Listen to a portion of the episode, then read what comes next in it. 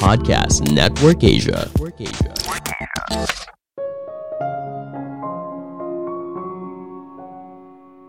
Dalam satu hari, segalanya bisa berubah. Apakah kamu bersedia mengambil satu hari itu untuk mengubah hidup yang kamu jalani sekarang? Halo semuanya, nama saya Michael. Selamat datang di podcast saya, Si Kutu Buku. Kali ini, saya akan bahas buku Living Forward, karya Michael Hyatt dan Daniel Harkavy. Sebelum kita mulai, buat kalian yang mau support podcast ini agar terus berkarya, caranya gampang banget. Kalian cukup klik follow. Dukungan kalian membantu banget supaya kita bisa rutin posting dan bersama-sama belajar di podcast ini. Buku ini membahas bagaimana cara menciptakan masa depan yang lebih baik. Kamu bisa memulainya dengan keluar dari kepercayaan yang selama ini membatasi diri, menjawab keinginan terdalam, dan menciptakan segala kemungkinan. Kamu mungkin pernah dengar ungkapan, hidup cuma sekali. Namun apakah kamu benar-benar menjalaninya dengan baik? Apakah kita menganggap hidup yang kita jalani sebagai hadiah yang berharga? Kebanyakan orang mungkin menjalani hidup, ya ibaratnya seperti air mengalir. Ikuti saja arahnya kemana. Kita beruntung apabila hidup mengarah ke tujuan yang lebih baik. Bagaimana bila yang terjadi sebaliknya? Mungkin sudah saatnya kamu mengambil alih hidup yang kamu jalani sekarang. Saya merangkumnya menjadi tiga hal penting dari buku ini. Pertama, pentingnya tujuan hidup. Ketika ada orang bertanya, hidup kamu tiga tahun ke depan mau ngapain? Apa mimpi besar yang ingin kamu capai dalam hidup? Mayoritas orang menjawab pertanyaan ini dengan dua hal. Pertama, ya dijalani saja seperti air mengalir. Kedua, mau jadi orang kaya atau mau jadi orang sukses. Di jawaban pertama, kita seakan pasrah dan merasa hidup di luar kendali. Sedangkan di jawaban kedua, pernyataan itu terlalu luas dan sulit diwujudkan. Kalau ingin jadi orang kaya, mau sekaya apa? Hartanya perlu berapa banyak untuk jadi kaya? Kalau mau jadi orang sukses, mau sesukses apa? Pertanyaan lanjutan ini memaksa kita jadi berpikir lebih jauh soal apa yang sebenarnya kita inginkan. Kenapa sih hidup harus punya tujuan? Emang nggak bisa mengalir aja? Mungkin analoginya seperti ini. Kita misalnya berada di tempat A, nah kemana yang ingin kamu tuju? Misalnya kamu ingin mencapai tempat B. Rencana yang jelas itu ibaratnya adalah G P S yang mengarahkan kamu dari tempat A menuju tempat B. Menariknya, hidup tidak sesederhana itu. Dalam perjalanannya, kita akan menemui jalan yang baru. Mungkin terlihat lebih bagus atau masih penuh kerikil dan bebatuan. Atau mungkin jalan yang awalnya ingin kita tempuh tiba-tiba saja rusak atau mengarahkan pada jalan buntu. Kita terpaksa harus mencari jalan yang lain. Ketika kita punya rencana hidup yang jelas, G P S itu akan berusaha mengarahkan kita kepada tujuan awal, walaupun harus melalui jalan yang berbeda. Apakah kamu pernah merasa kalau hidup berada di luar kendali? Misalnya kamu tidak bisa olahraga karena harus bekerja lembur. Hampir setiap hari kamu makan makanan cepat saji hanya karena kamu merasa tidak punya waktu untuk pergi belanja dan memasak. Kamu menerima gaji yang kecil karena bos kamu pelit.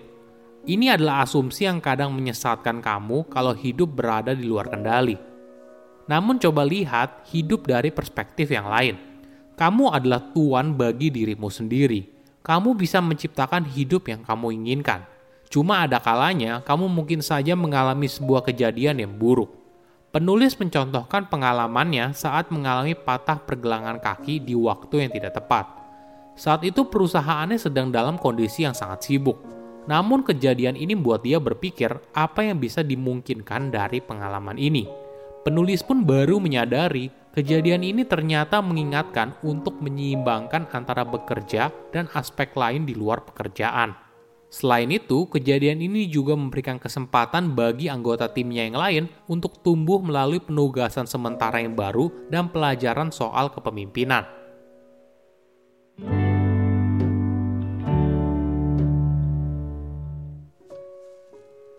Kedua, membuat rencana hidup. Apa sih rencana hidup? Jadi, sebuah rencana hidup adalah dokumen yang bisa menjawab tiga pertanyaan besar. Bagaimana kamu ingin diingat oleh orang lain? Apa yang penting buat kamu, dan bagaimana kamu bisa mencapai hal tersebut dari posisi kamu sekarang. Ketiga pertanyaan ini akan membantu kamu dalam berpikir. Contohnya gini, Jika seorang mahasiswa diminta untuk menuliskan rencana hidupnya tanpa diberikan panduan, mungkin saja hal ini membuat dia kewalahan dan bingung harus mulai dari mana. Sebaliknya, tiga pertanyaan ini akan menuntun mahasiswa itu untuk fokus pada hal yang penting dan menghasilkan jawaban yang lebih terarah. Rencana hidup berisi prioritas dan langkah secara spesifik bagaimana mencapai tujuan di setiap aspek kehidupan. Tentunya, ini adalah living document. Jadi kamu bisa mengubahnya sewaktu-waktu seiring dengan perjalanan hidup. Ada sebuah cerita yang menarik. Seorang pria tua bijaksana tinggal menyendiri di gunung. Dalam beberapa waktu tertentu, dia seringkali turun ke bawah untuk datang ke desa. Di sana, pria itu menghibur para warga dengan pengetahuan dan bakatnya yang spesial. Salah satu keahliannya adalah pria tersebut bisa tahu apa isi dari kantong, kotak, atau pikiran seseorang. Beberapa anak muda berusaha untuk membuli pria tua tersebut. Mereka lalu datang, memegang burung kecil, dan menyembunyikannya di belakang badan. Tentu saja pria tua itu bisa menebak apa yang disembunyikan oleh pria muda. Namun anak muda itu punya pertanyaan lanjutan. Burung yang sedang dipegang itu hidup atau mati? Jika pria itu menjawab sudah mati, maka anak muda itu akan melepaskan burung tersebut dari genggaman tangannya. Namun jika pria tua itu menjawab hidup, maka anak muda itu akan mencengkram burung kecil itu hingga mati. Tidak peduli apapun yang dikatakan pria tua tersebut, anak muda itu akan membuktikan kalau pria tua tersebut membohong. Namun rencana ini gagal. Ketika anak muda itu bertanya apakah burung itu masih hidup atau sudah mati, pria tua tersebut lalu menjawab, hidup dan matinya burung itu ada di tangan kamu. Mungkin cerita ini cocok menggambarkan hidup yang kamu jalani sekarang. Kamu punya kekuatan dan kendali untuk membentuk hidup sesuai keinginan. Apa yang akan kamu lakukan atas hidupmu sendiri?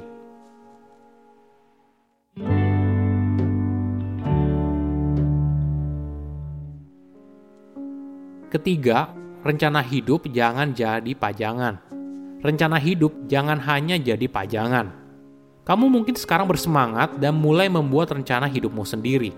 Oke, what's next? Sehabis ini mau apa? Ada contoh yang menarik. Penulis sempat membantu karyawan level manager di sebuah perusahaan untuk membuat rencana strategis yang serius. Mereka lalu pergi selama tiga hari untuk melakukan pelatihan.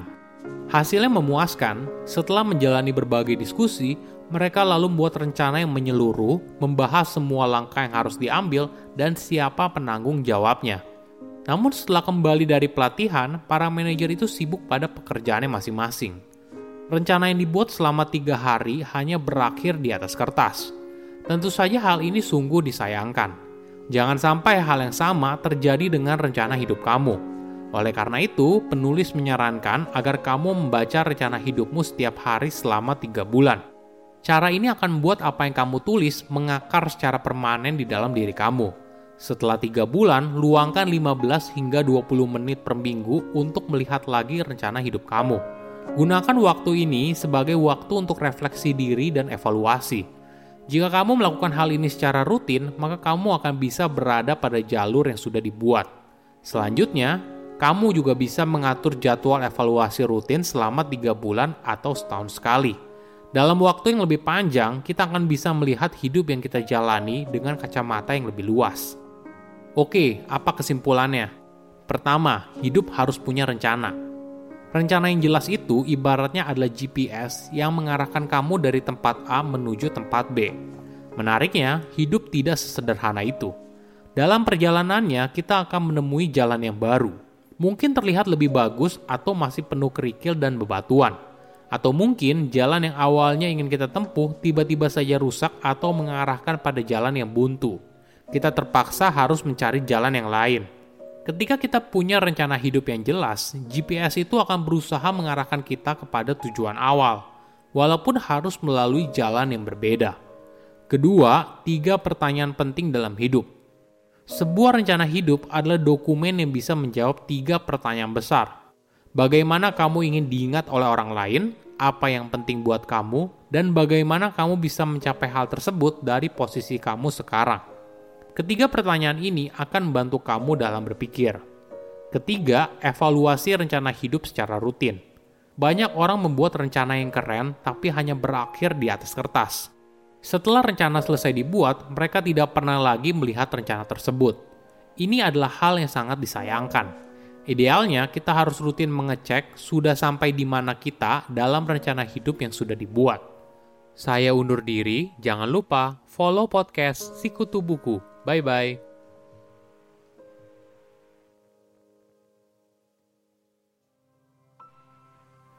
Pandangan dan opini yang disampaikan oleh kreator podcast, host, dan tamu tidak mencerminkan kebijakan resmi dan bagian dari Podcast Network Asia. Setiap konten yang disampaikan mereka di dalam podcast adalah opini mereka sendiri dan tidak bermaksud untuk merugikan agama, grup etnik, perkumpulan, organisasi, perusahaan, perorangan, atau siapapun dan apapun.